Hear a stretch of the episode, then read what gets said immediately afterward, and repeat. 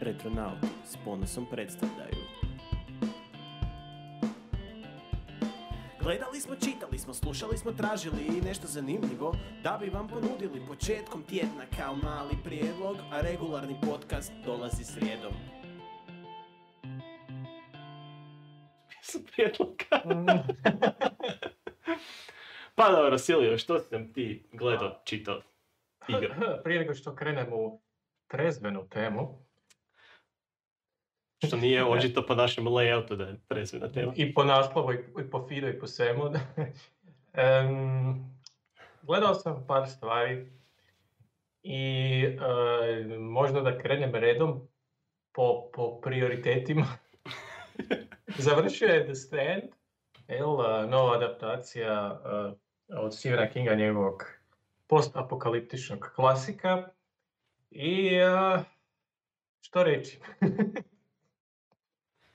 Um, u globalu nisam zadovoljan, um, ali drago mi je da sam pogledao u cijelosti, zato što, zato što uh, koliko god je frustrirajuća adaptacija, frustrirajuća ne iz razloga da je loše odrađena na svakom dijelu, nije amaterski rađena, već mislim da je režiser koji je tu najveći problem, mislio da je pametniji od svih.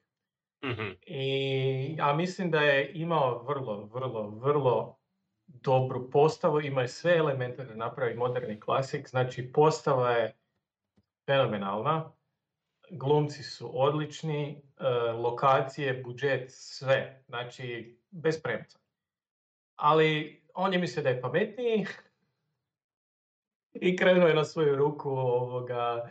mijenjati strukturu van redoslijeda događaja. Međutim, da sad ne eseje ne pričam na, na račun serije, ako zbog ičeg vrijedi pogledati tu adaptaciju u odnosu na recimo ovu staru, ako ste čitali knjigu, je ta da je Stephen King promijenio kraj. Mm-hmm. Da ne spojlam, ali i sam King će prvi priznati da nije baš najbolji uvijek sa završecima. I The Stand je fenomenalna knjiga sve do, ne znam, zadnje tri stranice, gdje se dogodi onako čud, čudna stvar na kraju. On je napisao zadnju epizodu i time je zapravo, neću reći retkonao, ali napravio alternativnu verziju kraja, odnosno ono na, na, na, na, na roman, i čak malo nastavio. Ako se sjećate lika Freni, koja je trudna kroz jel, cijelu seriju i knjigu, ona je zapravo malo zapostavljen lik na kraju, a e, zadnja epizoda je isključivo gotovo od njoj. I o određenom e, negativcu sa određenim inicijalima. e, I to je dakle to. E, iz nekog razloga sam vidio neki post na Redditu o, o tome da izlazi e, Blu-ray King Konga. Onak King Kong tisuću devetsto sedamdeset šeste. What? I otvorim ja, krenem ja gledati jedan dan nakon posla dok sam pripremao večeru. I to je niskobudžetni King Kong kojem glumi mladi hippie Jeff Bridges. Mm-hmm. I taj film je jako čudan. Znači, Jeff Bridges je... Uh, ekoterorist neke vrste koji je slijepi putnik s Harvarda koji se ukrca na brod naftaša, a naftaši st- imaju nekakve planove uh, gdje žele Skull Island uh, pretvoriti u naftna polja i tamo nađu King Konga. Nisam pogledao film do kraja jer je bizaran je, ali nije baš ono, bizaran na zanimljiv način, ali čekaj, da. To je onaj, to je onaj di uh, Jessica Lange ima glavnu ulogu, žensku glavnu tako ulogu, da. Uh, znam, znam, mislim, taj film je poznat u, u svijetu jel, filmske trivije iz razloga što Meryl Streep je bila jedna od glumica koja se prijavila za glavnu žensku ulogu. Wow. I kad je došla na casting, redatelj je rekao da nije dovoljno lijepa da glumi u tom filmu. I to je ona zapamtila do kraja života i mislim da je tu istu priču prepričala jedno pedeset pet puta. I onda je Jessica Lange dobila tu ulogu i mislim da je to bila jedna od, jedna od većih uloga u to vrijeme. I zbog te uloge na neki način dobila uh, kultni status, pogotovo kad su u pitanju uh, filmovi fantastičnog i horor žanra u tom smislu. I pogotovo... Da, ali pogotovo kasnije, recimo, ona se, ona se vratila poprilično u prominenciju, makar meni koliko je poznato, vratila se u prominenciju kroz uh, American Horror Story. Oh. Uh, seriju gdje je dosta dugi niz sezona zapravo ona imala jednu od glavnih uloga i gdje je bila fantastična, jer jednostavno ima nešto u njezinom licu što je jezovito na neki način. E, et, to, to, time sam se htio zapravo uletiti u cijelu priču o King Kongu, jer koliko god možda, ja, ja mislim da sam taj pogledao film prije nekih deseta godina ili tako nešto slično, tako da nije me baš pretjerano oduševio. Malo je to sendikav. E, jer taj film su dijelili na D V D-u tamo kad je izašao Jacksonova ona verzija Ma, King da. Konga. I onda su ga dijelili na D V D-u uz novine neke ili tako nešto slično i tada sam ga i pogledao u, kon- u konačnici. Nije me oduševio naravno, ali ono... Eh, ima, ima još uvijek kultni status do neke mjere. Pa ne vjerujem, nemam, mislim... Uh, nemam ja ništa protiv niskobudžetnog modela, odjela King Konga, ili kako su već, šta su već napravili. To je bila nekakav... Nek, nekakva... naprava je bila ovoga u pitanju. Više film ko film, onak, nisam ni znao da to postoji, čisto me onak, what? Ok, moram to vidjeti. A, da sad nađemo sad... rupe u Silvijevom znanju, to je rijetka situacija sad, da se sad, sad ja, što što toga ja ne znam. Znam, utažio sam osjećaj znati želje i zadnje, uh, instalirao sam Just, Just Cause četiri, koji se prije par mjeseci dijelio na Epic Store-u.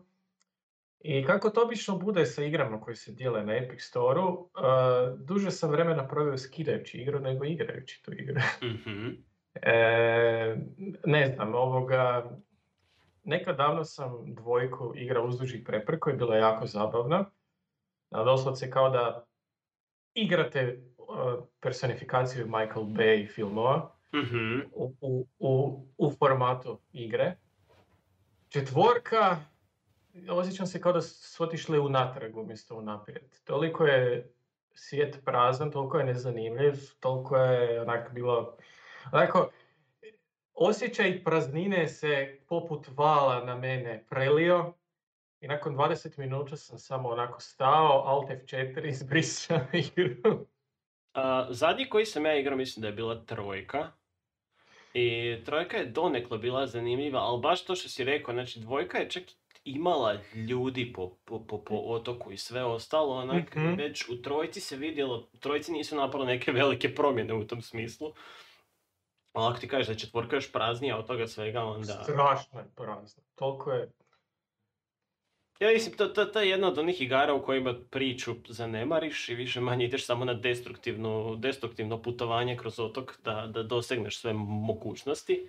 Mm-hmm. I ja sam obožavao helikopterom letiti u dvojici, u trojici, to mi je bilo hajda omiljeno. Spajati stvari na, na sve nemoguće i moguće kombinacije i slučajne stvari koje bi se dogodile zahvaljujući nepredvidljivoj i fizici i ragdollu, to je, to, to ne bi nikad A ne, ta, ta kombinacija klova i padobrana je vrhunac, mm-hmm. ono. Da, da, da. A, što si ti gledao? Ja, ja sam počeo gledati, izašla je, ja, sad ja nisam siguran da išao to druga ili treća sezona, mislim da je druga, treća, Snowpiercera. Mm-hmm. Dakle, Netflix serije koja uh, uh, um, ima istu premisu kao i film koji je izašao davnih dana sa Chris Evansom, uh, kojeg ja nikad nisam pogledao. Ima tu neki, ne znam, ne mogu sjetiti ni točno razlog zašto ga nisam gledao, jednostavno mi ga se nije gledalo. Ali serija kad je izašla odlučio sam dati priliku, jer sam vidio da pod broj jedan imaju poprilično zanimljiv casting uh, i pod broj dva... Mislim, kad god vidiš Jennifer Connelly u nečemu, odlučiš to pogledati jer, ono, generalno ispadne dobar film. I uh, za ovu seriju mogu reći da me stvarno zainteresirala iz razloga što imaš a, a, imaš elemente distopije, imaš elemente svijeta nakon jel, zime velike, svi su zatvoreni u vlaku koji je podijeljen na različite klase, kako ko, i ovi zadnji na kraju vlaka koji su zapravo ušli u njega nelegalno. Uh, I onda u to sve ubace detektivsku priču ala Ubojstvo na Orient Expressu, gdje glavni lik je zapravo jel, detektiv uh, koji glumi David Diggs, on glumi Andra Laytona, koji je mislim, crnac sa dreadlocksima do ona, guzice, da tako kažemo, uh, ali koji ima tako dobar stil odnošenja s ljudima. I, mm-hmm. I tako dobro zapravo odglumi cijelu situaciju, ne znam, onak, vjerojatno će se naći ljudi koji pogledaju i reći da ne zna dobro glumiti, ali ja mislim da glumi poprilično prirodno naspram kako bi trebalo biti. I, i Jennifer Connelly, koja sada već u drugoj sezoni potpuno mijenja svoju ulogu, gdje u početku bude mastermind i na kraju je sada uh, uh, stave zapravo na dno kad se pojavi njezin šef za kojeg se mislilo da je mrtav već ne znam koliko mm-hmm. godina. Spoiler alert. Iako to se vidjelo, to se vidjelo na kraju prve sezone, tako da ovaj, nije toliki spoiler alert. Uh, tako da da, uglavnom serija me opet zainteresirala i stvarno to je onak četrdeset pet minuta koje mi se nije, nije žao ubiti da pogledam tu seriju. I što, to mi je drago čuti da, da je serija dobra, zato što koncept ima potencijal. Mislim da je... Uh, I film, sad ne znam koliko je serija, film je baziran na nekom francuskom stripu, tako nešto. Mm-hmm. E, meni se film nije svidio, dosta me zapravo i razočarao, ona iz kad, dvije tisuće trinaeste. Zato što ga je režirao Bong Joon-ho. Bong Joon-ho je redatelj koji je nedavno dobio Oscara za Parazita. Mm-hmm. On je redatelj koji je snimio neke od mojih najdražih uh, južnokorejskih uh, drama, pogotovo je gangsterske, tipa Memories of Murder i tako dalje, fenomenalan je. I imao sam osjećaj da je... I, i, sad da, da ne duljim previše, ali imam osjećaj da, da se događa određena stvar sa korejskim uh, redateljima i glumcima sada, a ta ista stvar se događala recimo sa kineskim i poglavito hongkonškim zvijezdama, gdje e, ti ljudi izgrade svoju karijeru kod sebe doma i rade vrlo, vrlo kvalitetne stvari, ali je njima osobno mjerilo uspjeha da li će se probiti na Hollywood. I onda dok se probiju na Hollywood, onda su ograničeni tim hollywoodskim sponama mm-hmm. i sva ta originalnost i rad e, i ta njihova kultura iz koje potiču ne proizlazi, ne vidi se u tom hollywoodskom ostvarenju. I ovoga, ali eto, Bong Joon-ho se vratio, snimio Parazita, tako da eto.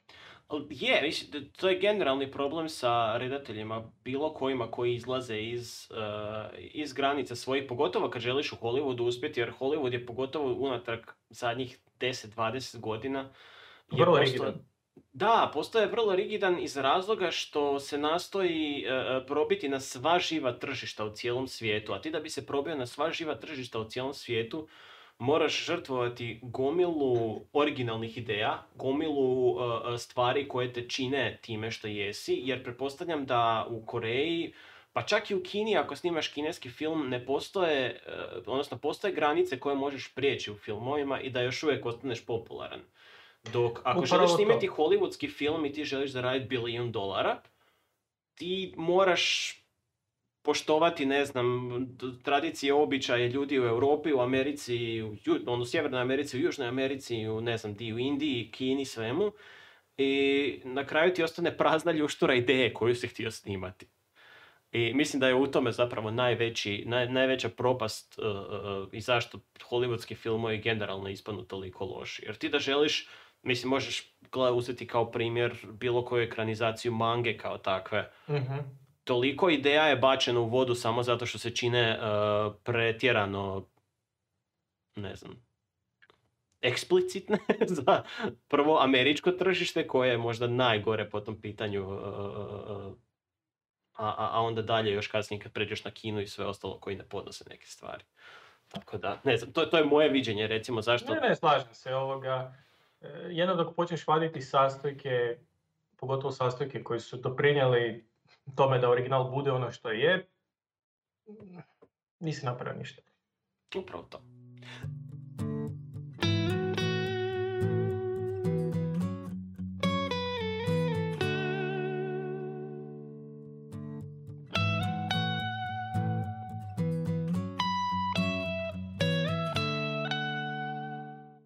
Bok svima. Prije same epizode bi vas htjeli zamoliti da razmislite o podršci našeg podcasta i kanala na servisu Patreon. Patreon je stranica na kojoj možete donirati retronautima i to već od jednog eura mjesečno i na taj način nam pomoći da platimo hosting za podcast. Tako je. Uz našu vječnu zahvalnost ćete dobiti i rani pristup epizodama, te sve bonus epizode koje ćemo možda napraviti u budućnosti. Ako se odlučite podržati nas u iznosu od pet eura pa nadalje, možete glasati na prijedlozima za buduće epizode, davati svoje prijedloge i sl. Posjetite nas na double-u double-u double-u dot patreon dot com slash retronauti. Današnja tema bit će nešto relativno lagano, zabavno i potpuno subjektivno s naše strane. A, dakle, prvo imajte na umu da retronauti nemaju želju veličati konzumaciju alkoholnih pića, niti ju podržavati, ali a, osobno mislimo da postoji toliko dobrih pjesama koje su posvećene određenim alkoholnim pićima i konzumaciji alkohola, da smo ovako, eto, ovom jednom laganom temom odlučili sastaviti svoju neku listu deset uh, uh, prijedloga. Uh, ne znam, jesmo imali neke kriterije, Silvio, po tom pitanju? Um, mislim da nismo. Krenuli smo s time da postoji uh, veliki postotak pjesama koje imaju ili spominju alkohol u svom naslovu ili tekstu. Evo, to je bilo to. Što mislim jako dobro, s obzirom da, ne znam, to sam, sjeo sam neki dan kod Silvije i slušali smo njegovu playlistu koja je posvećena spominjanju viskija u country pjesama i onda je rekao, a možemo mi napraviti tu listu onako da uključimo i ostale žanre, mislim da bi to ispalo da, dosta dobro. Jer stvarno kad pogledate povijest glazbe, osim standardnih ljubavnih tema, i alkohol je dosta česta tema. Pa smo mi eto sastavili neki par, naravno nakon svakog našeg prijedloga će biti jedan ekstrakt iz te pjesme. Uh, nadam se da nas neće baš pretjerano kopirati i strajkati zbog toga. Da, ali... nadam se da nas neće previše ovoga oderati s tim. Ali eto, uh, ja ću započeti sa svojih pet prijedloga koji su malo posvuda, ako mogu tako reći, s obzirom da su žanrovski u... u A, a, a. Na, na različitim stranama. A, počeo bi sa Jesse Stuartom i Cold Beer. Cold, cold beer, you have worry, I'm right here, never living out. Look here what I amount to, no, talking about cold, cold beer. Zapravo sam slučajno, ali totalno slučajno naišao na YouTube-u prije deseta godina, sigurno, mislim da je deseta godina bilo u pitanju. I uh, uh, slučajno sam naišao na live izvedbu frajera kako na mandolini svira pjesmu koja je doslovno ljubavna pjesma pivu, koje voli više od bilo kojeg drugog alkohola, više od svoje žene, više od prijatelja i svega ostalog. I, i to je ona snimka na mobitelu, doslovno Jesse svira na mandolini uz krijes i njegovi pijani prijatelji se deru konstantno. Da, ali on dere akorde na toj mandolini kao veliki, nema tu. To, to, to je toliko brzo zapravo stramanje da je to bolesno zagledati uopće, da gledaš odakle mu, će mu prsti uopće ostati nakon svega toga. I bez obzira na sve prijatelje njegove, uh, on ustraje dakle u sviranju te pjesme i pjevanju i ne gubi ni na trenu na fokus. Uh, pjesma je iznimno duhovita, ali sama priča iza pjesme i svega ostalog je još bolja. Dakle, Jesse je na kraju, nakon što je nova verzija s mandolinom izašla van, snimio je i studijsku verziju, koja po mom mišljenju možda i nije toliko dobra.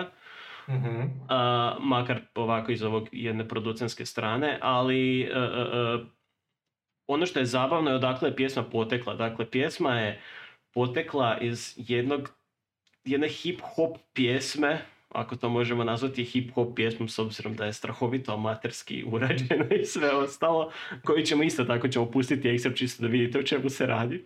Got nowhere to go, don't know where I'm going, but I do know one thing, one thing that is true. No matter where I go, I'm gonna need you. We just can't let each other go now. We're too close to ever slow down. The only one that keeps my chin up. When you touch my lips, we're like two dogs stuck. Cold, cold.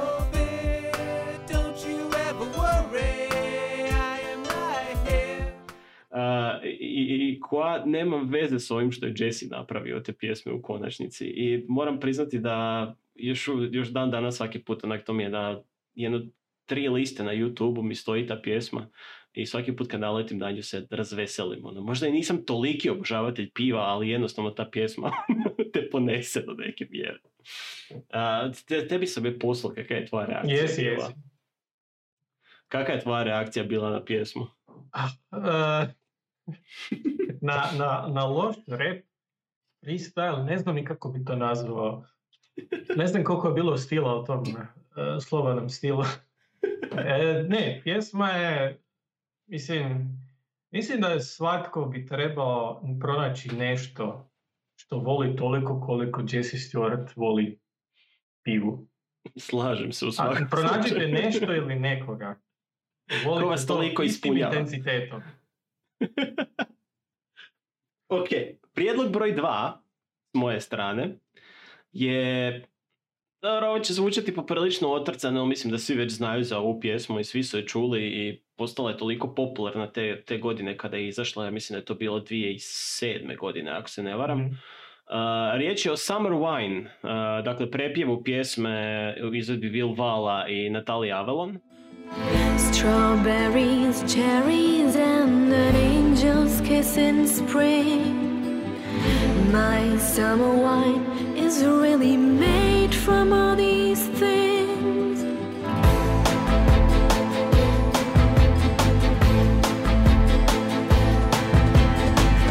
I walked in town on silver spurs that jingle too.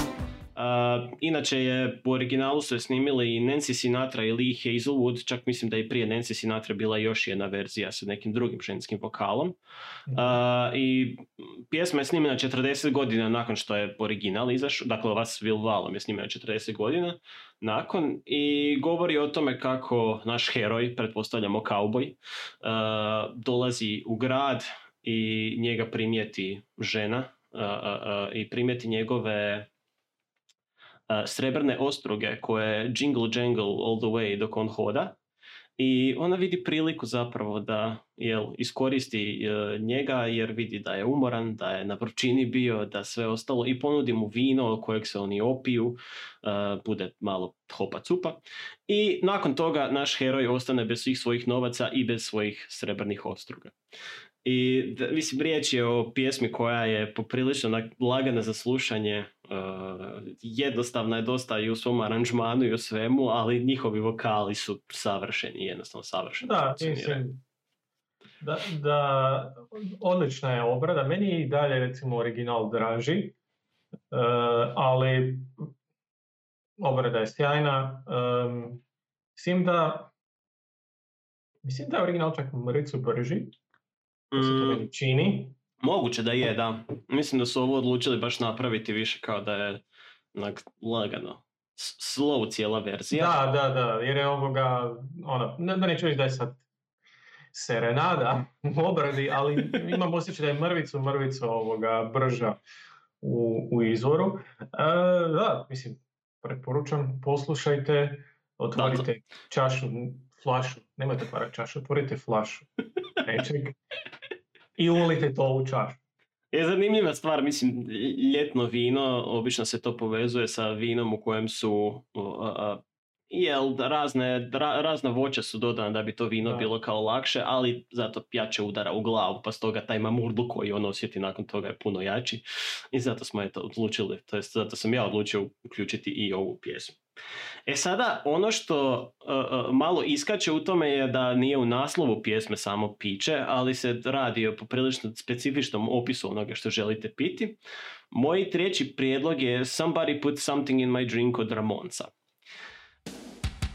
Somebody, somebody put something in my drink, somebody.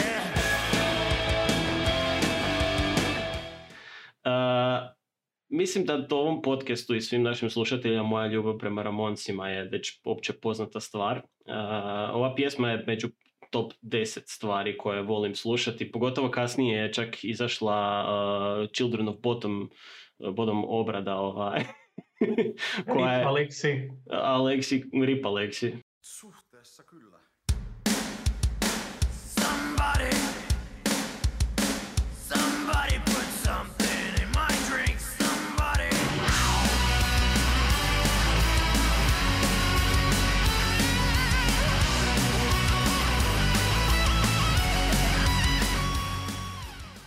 sadržala čak određenu energiju, ali ono zbog čega ja volim tu pjesmu je zato što to je već Joey Ramone u svojim poznijim godinama kada mu je glas baš postao ono raspasti, doslovno ti njega slušate zvuči kao negativac iz crtića iz osamdesetih godina. I ova pjesma specifično govori o tome da on dolazi za šank i želi piti. To je poprilično jednostavna logika. I kada naručuje, njegova izjava je da on želi piti tankerija i tonik, jer mu je to omiljeno piće, ali ne želi ništa što je ružičasto, zato što to smrdi, doslovno. I pjesma se nastavlja u tome da se on zapravo izgubi u toj večeri, jer mu je navodno neko nešto stavio u piće. Dakle, riječ je zapravo insinuacija da je to studentski party, da mu je neko potkrao nešto što je možda bilo namijenjeno nekom drugome, ali meni je osobno ta pjesma i, i draga i, i, i uvijek mi donese osmijeh na lice iz nekog razloga jer ima taj, plus to je, to je, to je period Ramonesa gdje su već počeli uvoditi solaže, onak, i onda ima tako dobru solažu koja je ono, suptilna. Ima dobru solažu i ono baš onako... U, uvjerljivo zvuči razvaljeno na toj pjesmi. A gleda, ako je neko bio razva, razvaljen, to je bio Joey Ramone. Ono. Mislim, to je, to je jedna cijela priča. Ono, ako nam se bude, ako bude se pokazala želja ljudi, na, odnosno naših slušatelja, da ikad napravimo jedan esej o Ramoncima, vrlo rado. Tu ima toliko priča o kojima bi se dalo pričati, jer taj bend je živio dvadeset godina na rubu siromaštva i nekako, ali ono, tek nakon zapravo toga su stekli kultni status koji imaju danas možda. Ok, uh, rekao sam da će biti poprilično velikih žanrovskih skokova, zato imamo sada jedan skok na hip-hop, uh, u ovom slučaju, odnosno rap, i specifično pjesmu Gin and Juice od uh, Snoop D O G G-a.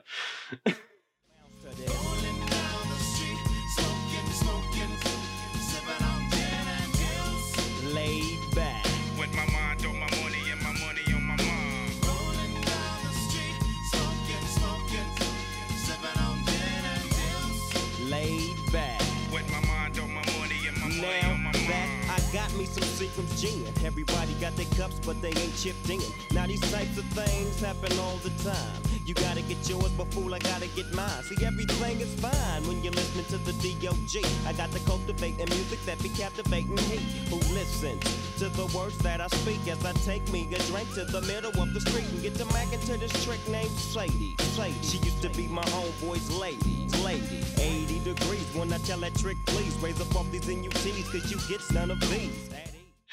Uh, mislim, znate tu ona, rolling mm. down the street, smoking, smoking, sipping on gin and juice, laid back, with my mind on my money and my money on my mind. Mislim, ko ne zna tu taj stih, smo vjerojatno nije, nije rođen, odnosno nije živio između osamdesetih i devedesetih godina. Uh, uh, uh, igram slučaja Gin and Juice je valjda i prvi alkohol koji sam ja stvarno volio.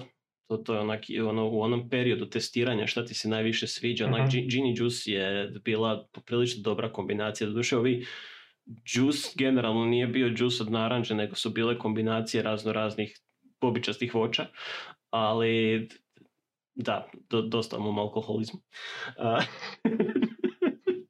u svakom slučaju, riječ je o legendarnoj pjesmi koja ulazi u onaj period, dakle, gdje se u repu i hip-hopu koristili su se oni synthesizeri, dakle, koji su probijali sa visokim frekvencijama i, i onim laganim, jel, oscilacijama, ali koji su valjda ostali sinonim za rap i hip-hop toga vremena. Uh, ne znam, Silvija, tam ti nisi veliki fan rap, rapa i hip-hopa, ali pretpostavljam da si ovo čuo. I... Ovo sam definitivno čuo.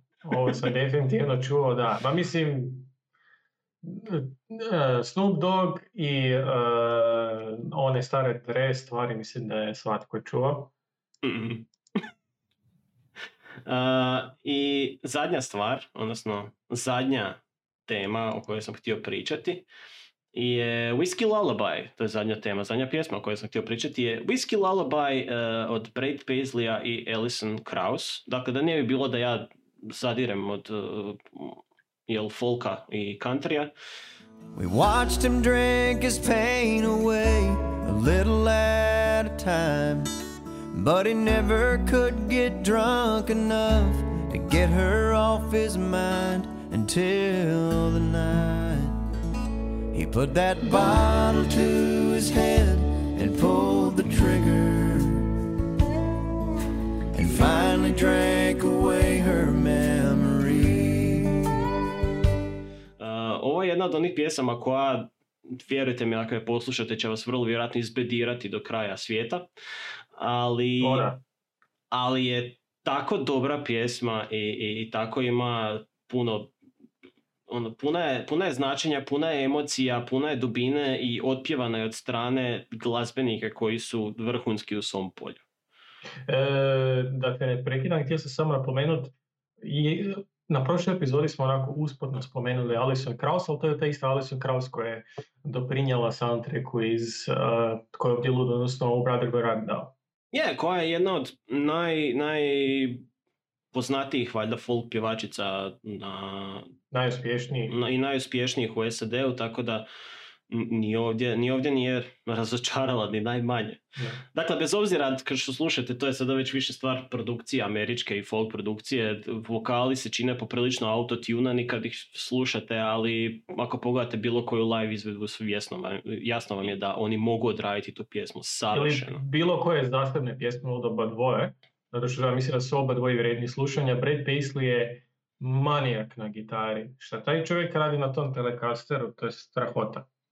Uh, mala priča, dakle, riječ je o tužnoj priči, dakle, nećemo sada ulaziti u detalje, u principu viski je uključen, malo ima i tuge i smrti, gotovo samoubojstva, ako ćemo tako. Uh, pjesmu mi je preporučila moja sestra, uh, pozdrav avioni.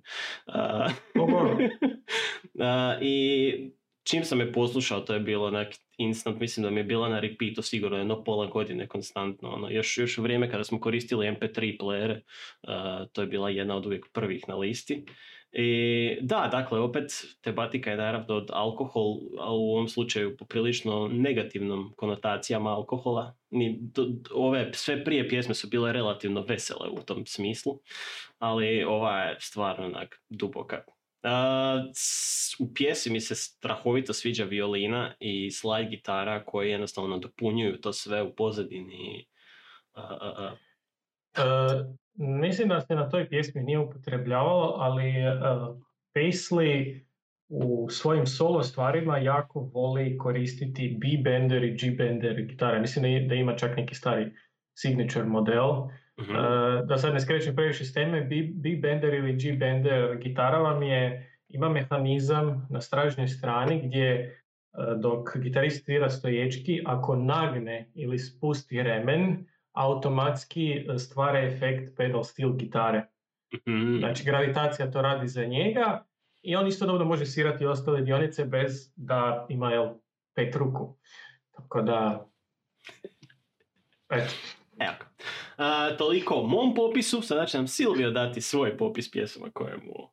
E, tako, znači, prva, prva pjesma koju bih ja uh, predložio je Whiskey River od Willie Nelsona. Whiskey River, take my mind. Don't let her memory torture me. Whiskey River, don't run.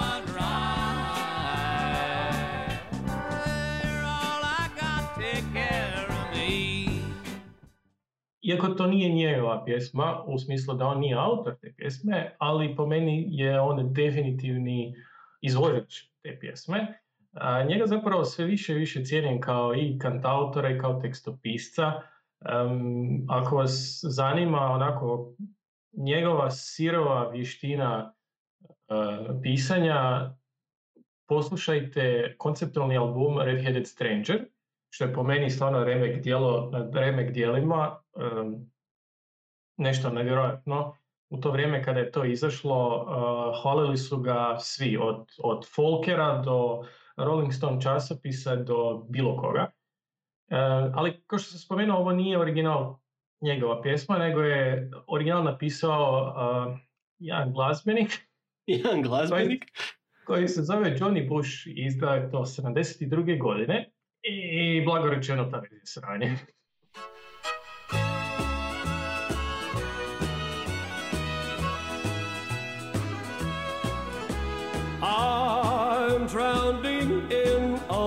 Whiskey River. Da, znam, danas si mi poslao da poslušam tu pjesmu, je stvarno... Sve se sudara, sve se sudara u pjesmu. A, da, aranđerski, producentski baš nije dobro odrađena na kraju i Nelsonova verzija je puno kompaktnija i puno bolje zvuči zapravo, čak i vokal. Nelsonova verzija ima puno manje dionica na kraju kraja, ali, ali je toliko podređeno njegovom vrlo neobičnom jazzy stilu pjevanja. Zato što on, ono, što je, ono što je dosta onako specifično vezano za Willie Nelsona, odnosno na ostale country izvođače, i taj što on nema country način pjevanja. On ima onako jazz način pjevanja, ali je u country. Mm-hmm. I iz nekog razloga je on tu pjesmu čuo negdje i upalo mu je uho i on je snimio svoju verziju. I čak i kad usporedite te dvije pjesme koje imaju identičan tekst, svejedno mislim da se kroz izvedbu i ton i nastup dvije različite poruke uh, predaju, prenose. Uh, original, koji je to loš, ali kao takav u tom obliku je stereotipna country žalopojka o ljubavnim problemima, ono, sve su mlađe potonule, nema, nemamo dragi, ono, nek me alkohol nosi, dok je verzija Willie Nelsona, koja je puno sporija, odmjerenija, ona zapravo daje dojam da je autor ili pjevač te pjesme da se već pomirio s tim, da više nema te njemu drage osobe i da mu je jedina utjeha ta rijeka alkohola, viskija koja ga nosi i on, i on želi biti dijelom te struje i da nikad iz te struje alkohola ne izađe, jer ako izađe, samo će ga posjetiti na to što je izgubio. Mm-hmm. Da, slažem se definitivno. Ono, imaju poprilično različit osjećaj te pjesme i ona, da, da moraš uzeti ova pjesma Johnny Busha bi bila Lidl verzija. Baš to, baš to. Ona supermarket verzija koju čuješ na Na, na radiju ili no, na, na razglasu. E, ja sam na svoje pjesme dodao onako baždareni komentar na stanje opojnosti. Ako, a, a, koliko morate, u kakvom stanju morate biti ako slušate ovu pjesmu, pa tako meni je ova pjesma zalomi čaša. Ne mogu to reći ni za jednu pjesmu ovoga, vjerojatno ikad, ali ako sam u određenom stanju i svirao ova pjesma, maknite staklo od mene. Samo plastične čaše i ništa drugo. Samo plastične čaše. Uh, Iduća pjesma, potpunih sto osamdeset preokret, je Tennessee Whiskey od Chrisa Stapletona.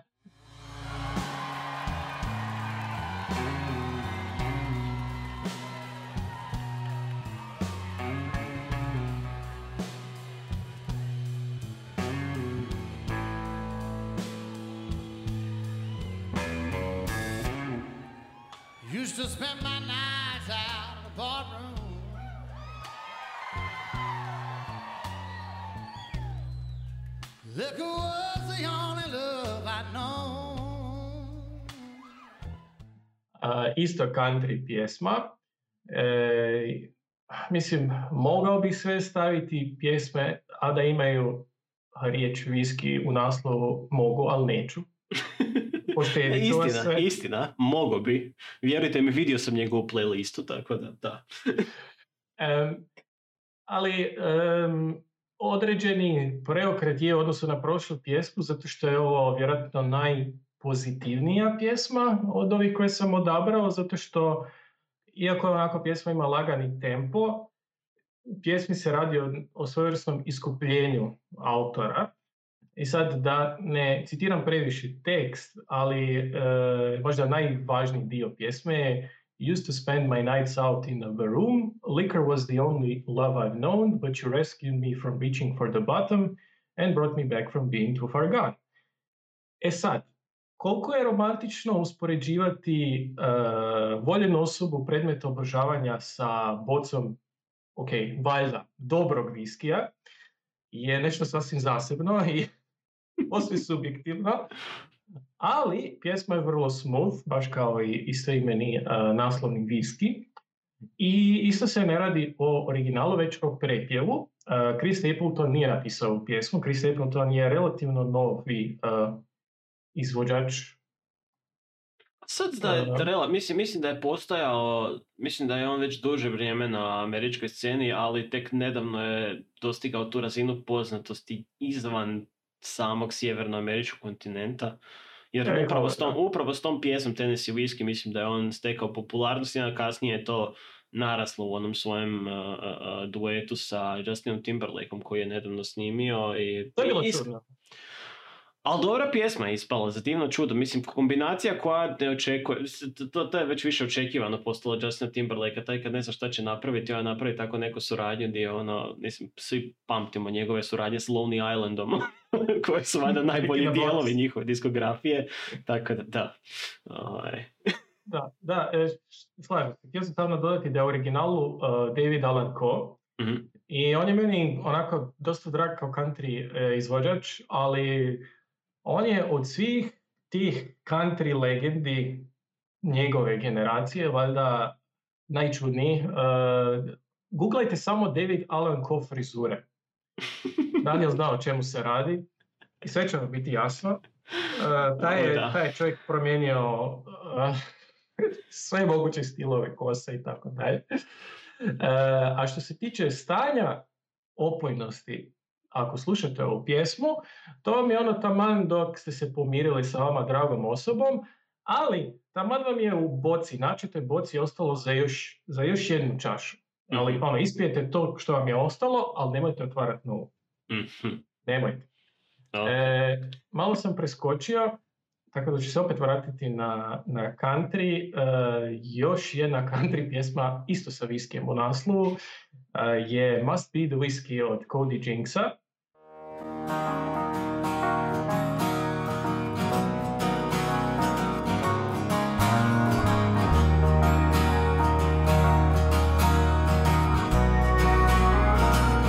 No, I'm not going crazy, but lately my head and my heart seem to be at least a million miles apart. And my heart says to love you, my head says to run. It's like my heart is too afraid to tell my head when it's done. I know that it could never be the way it was. Even though you'll be the death of me, I can't give you up. Too much is not enough. It's not the love, it's not the lust that grips me. It must be the whiskey. I uh, Cody je meni nedavni favorit. Vrtim ga u zadnje vrijeme non stop. Um, On je onako dosta neobičan put imao kao country izvođač, uh, zato što nije izvorno country glazbenik. On je uh, dobar dio svoje karijere, neću reći karijere, nije bio toliko ni uspješan. U biti on je metalac, mm-hmm. koji je otišao u country. On je bio u trash metal bendu uh, dugo godina i tamo nekih ranih dvije tisućitih mu je dozlogrdilo slušati takozvani pro country na radiju. Mm-hmm. Uh, bro country je, mislim, ako ste čuli Old Town Road ili bilo koju pjesmu sa twangom u kojoj se spominju stereotipne stvari poput uh, Boga, domovine, uh, alkohola, prevare, kamiona, jesam li što zaboravio? Uh, mm. Ne. Otprilike to, ali umjesto da imate country aranžman, imate trap beat iz nekog razloga. Da. Ne znam zašto.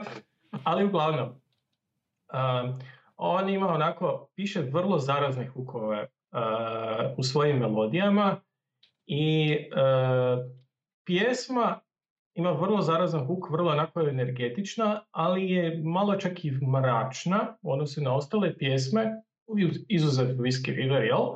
Zato što je onako dosta cinična.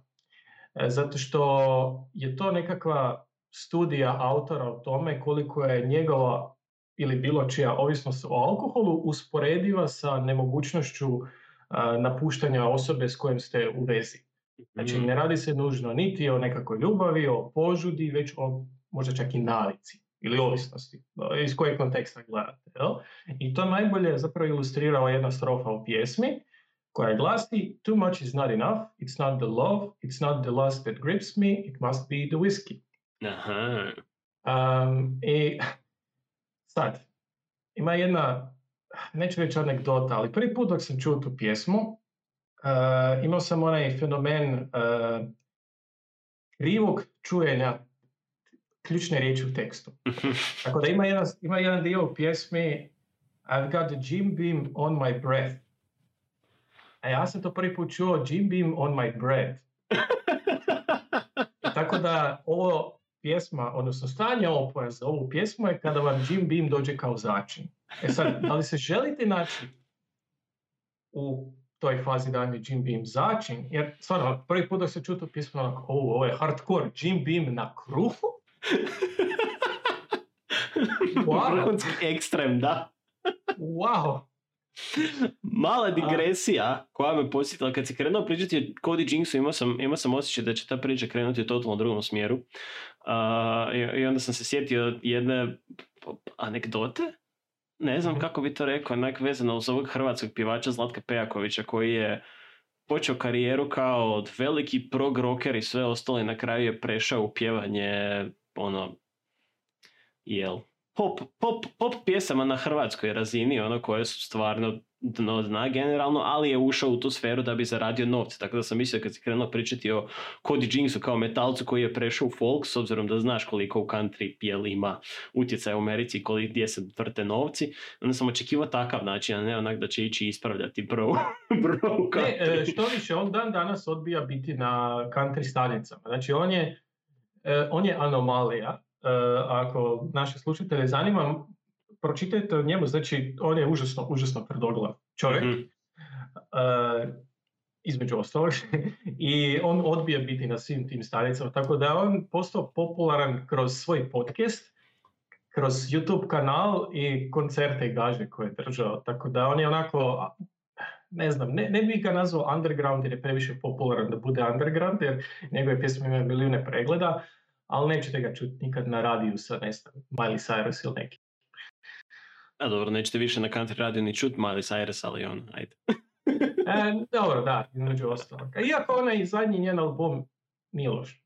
Pa, meni se iskreno sviđa. Sa Billy Idolom ona stvarno se sviđa. Ima, ima dijelova koji su, mislim... Uh, koliko sam shvatio, producentskim vodama su poprilično dosta im je cijele retromanije, znaš, ono i povratka na synthwave i sve ostalo. Meni iskreno to ne smeta i meni to odgovara. Ne. Volim slušati onak sve u takvom uh, žanru, tako da... Ja bih da Weekend izdaje još dvadeset uh, albuma ala Starboy, ja sam sretan. um, da, da se vratimo na pjesme. Uh, dosta countryja se danas. Oh, oh, oh. Ajmo mi na metal, to na doom metal, na moj najdraži doom metal band Typo Negative i njihovu pjesmu In Praise of Bacchus.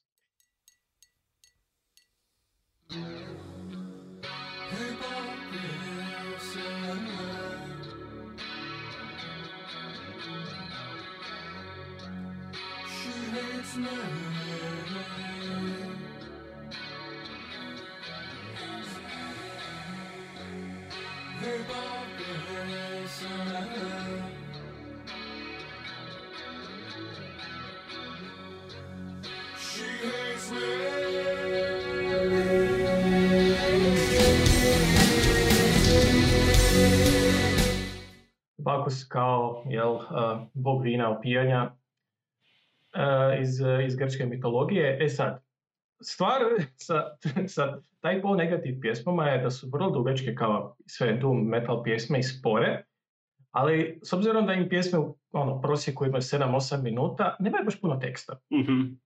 Pa tako, ja mislim da se sve može reći i sa uh, uvodnim strofama pjesme, gdje onako razvaljeni uh, pokojni uh, Peter Steele kaže Hey Bacchus, she hates me, hey Bacchus, she hates me.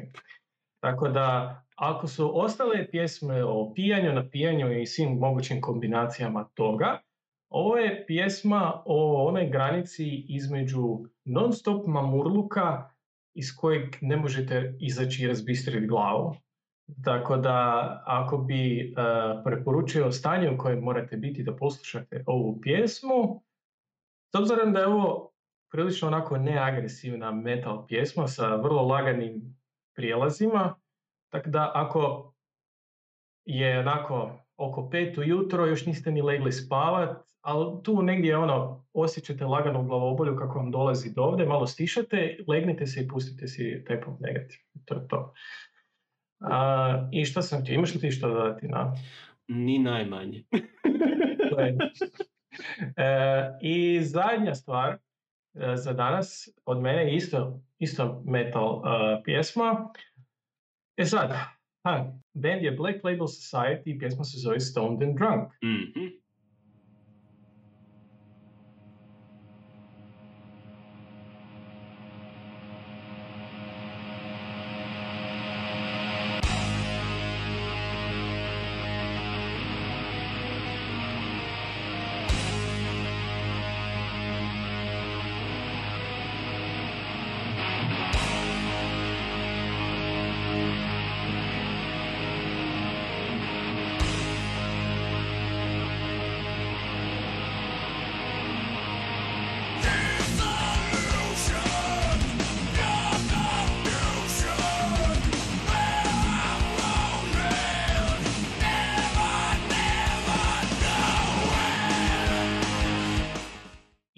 Imao sam tu jednu dilemu koju sam podijelio s Danilom dok smo pripremali ovu epizodu, da htio sam uključiti neku pjesmu, uh, morao sam uključiti neku pjesmu od Black Label Society, a međutim, s obzirom na, na, na izričaj i na naklonosti frontmana i autora pjesama Black Label Society, lakše je zapravo napraviti popis u kojima Zakk Wylde ne spominje alkohol u bilo kojem kontekstu.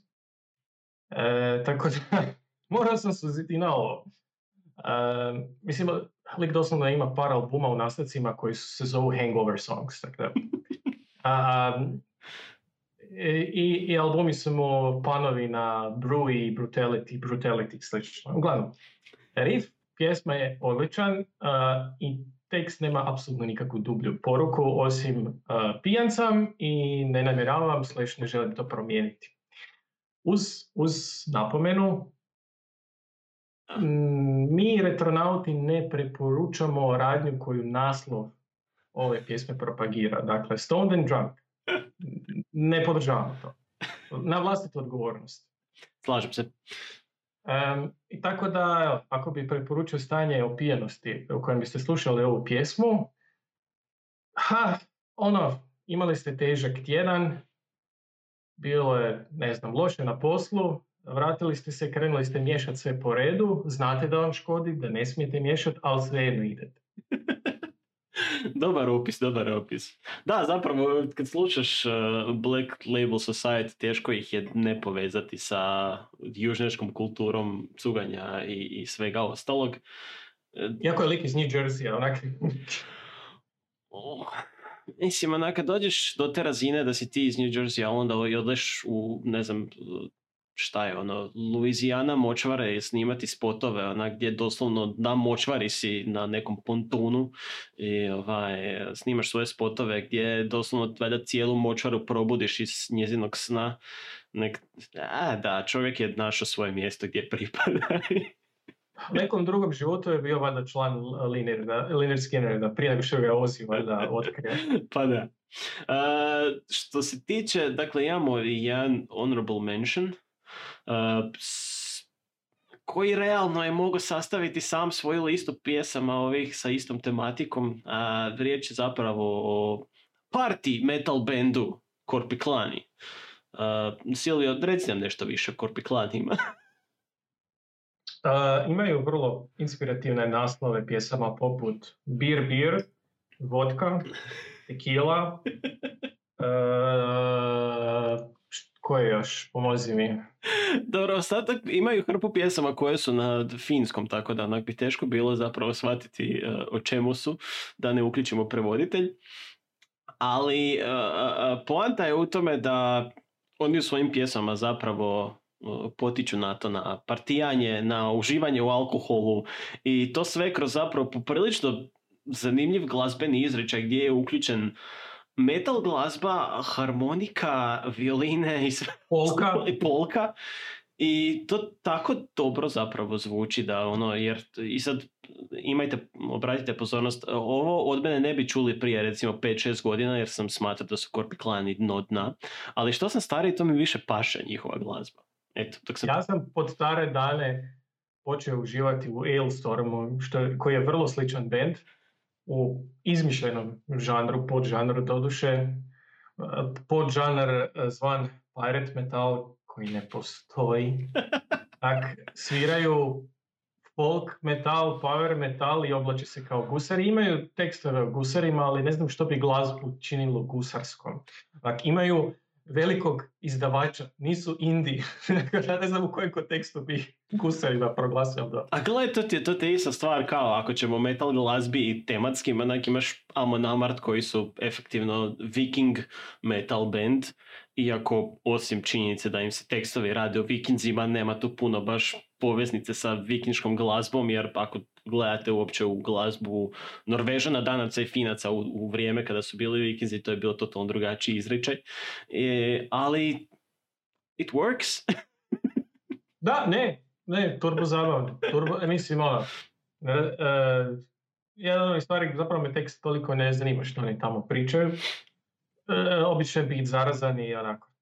Zapravo, tako da e, ima, ima, ima dosta ovoga, pogotovo u metalu, bendova čije se cijeli izričaj vrti oko alkohola, tipa Tankard, mm-hmm. mislim da im je svaka pjesma o pivu, kao što naslov govori.